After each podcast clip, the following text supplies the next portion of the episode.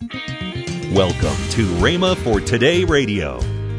The Amplified Translation read, Do you not discern and understand that you, the whole church at Corinth, are God's temple? The building? No, the whole church are God's temple. And that God's Spirit has His permanent dwelling in you collectively as a church and also individually.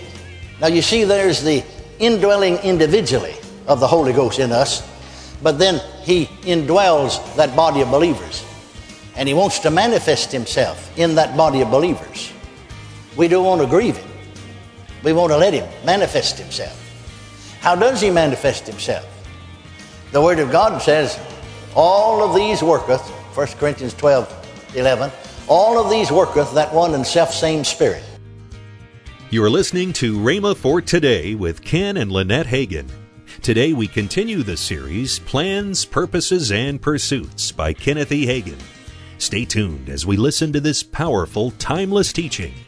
Also, later in today's program, I'll give you the details on this month's special offer. Right now, here's Kenneth E. Hagin's classic message. I mean, these folks get up, bless their hearts. You've been in these services? You ever been in any of these services where, when, you know, things are going on here, they get up, you know, and start to, yeah, ballet.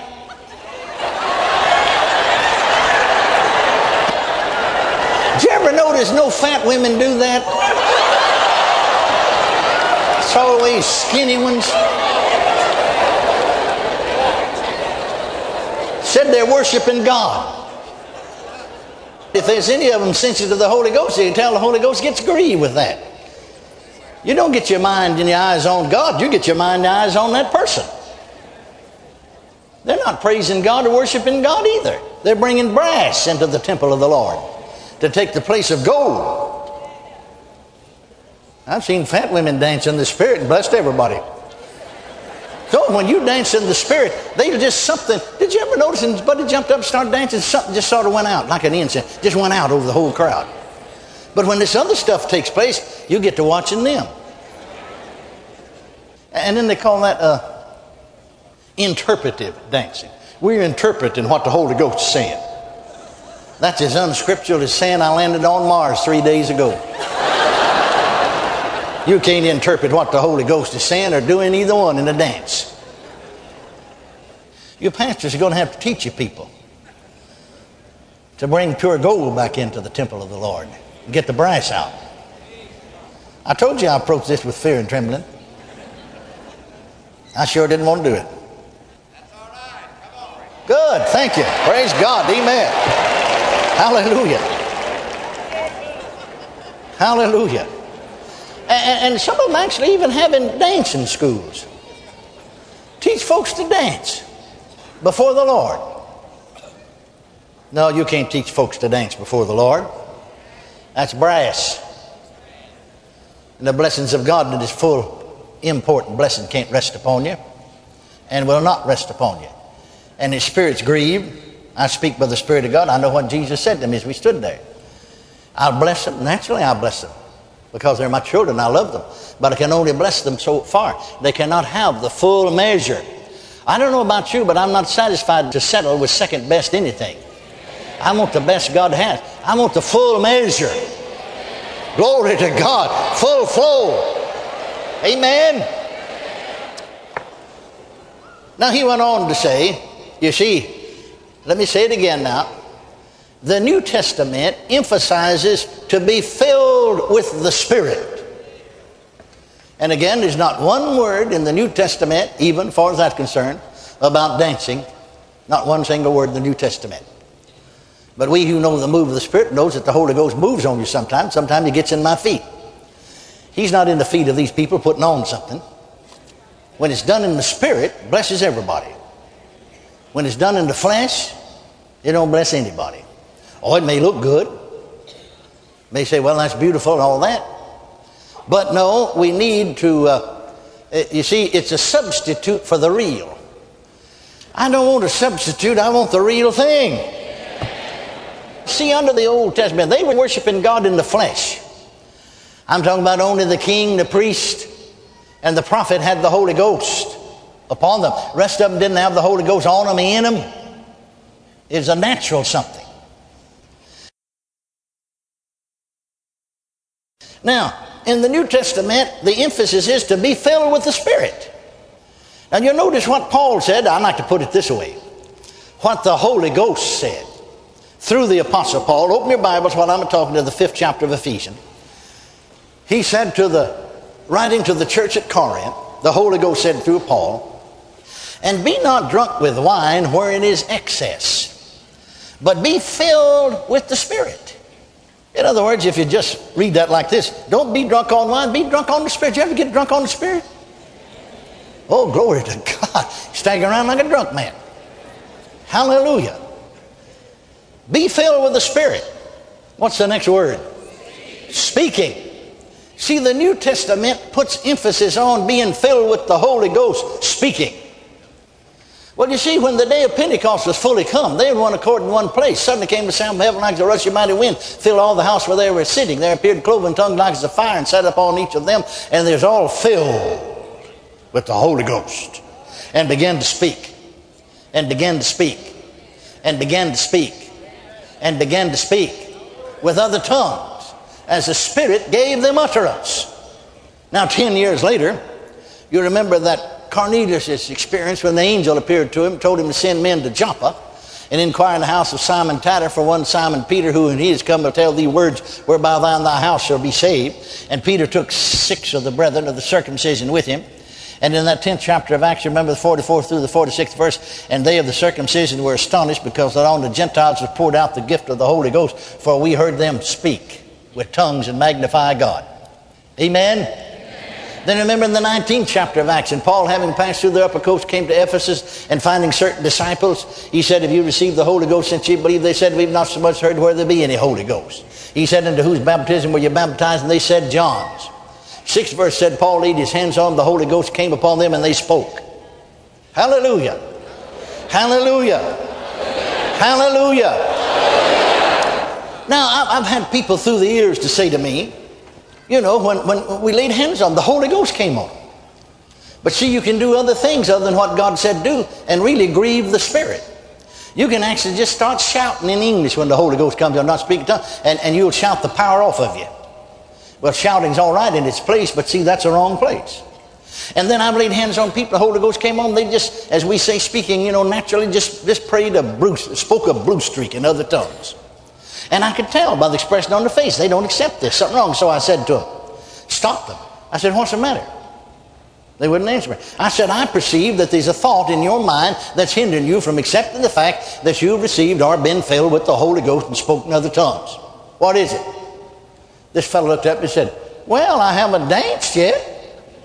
Well, I said, if dancing is the type that people have been filled with the Holy Ghost, and I saw people on television got filled with the Holy Ghost. Because it's having a boogie woogie dancing. No, that's not the Holy Ghost, see? I said to the congregation, What does the Bible say? They answered me back, and they were all filled and began to speak with other tongue. Oh, he said, Well, I've got it then. See, we want to substitute something else.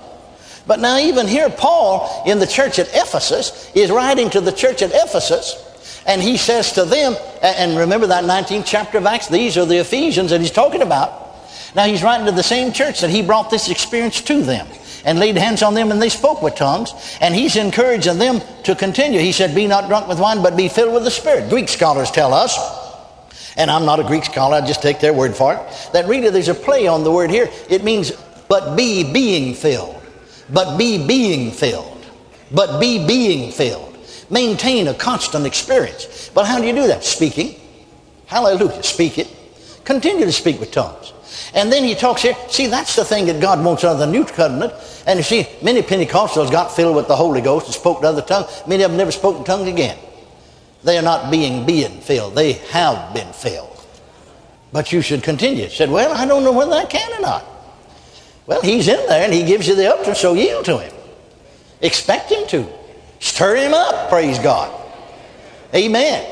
Now, I'm thoroughly convinced, and I think you can see it too if you turn there for just a minute. If you turn over to what, and hold your place there in Ephesians 5, we're coming back to it. I know this is a little different, but God's going to manifest himself in a marvelous manner. Now, notice, what the scripture said, not, not what man says, and not what people think.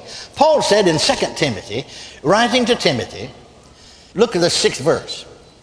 Wherefore I put thee in remembrance that thou stir up the gift of God which is in thee by the putting on of my hands. Well, now, what, what gift is he talking about of God that, that Timothy received by Paul putting his hands on him? Now, I think at other times that he's talking about something when prophecies went out over him when he's ordained. But no, Paul laid hands on people and they received the Holy Ghost. I believe that's the Holy Ghost. Now, why do I believe that? Look at the next verse. For God's not given us the spirit of fear, but of power and of love and of a sound mind. He's talking about the spirit. He's talking about by the putting on of my hands that the Holy Spirit, this experience of being filled with the Holy Ghost, of course, he's born of the Spirit naturally, was given to him. It's the spirit of power, isn't it? After the Holy Ghost has come upon you, you shall receive power. It's the spirit of love. Love of God has been shed abroad in our, our hearts by the Holy Ghost. It's the spirit of a sound mind. I believe he's talking about the Holy Ghost. Now, notice what he said about it. He said, stir up the gift. What's the gift? The Holy Ghost. Stir him up. Praise God. Well, you see, you can stir up the Holy Ghost yourself within your spirit by praying in other tongues. You get to praying in other tongues, and uh, then you can begin to speak to yourself. Here's New Testament worship.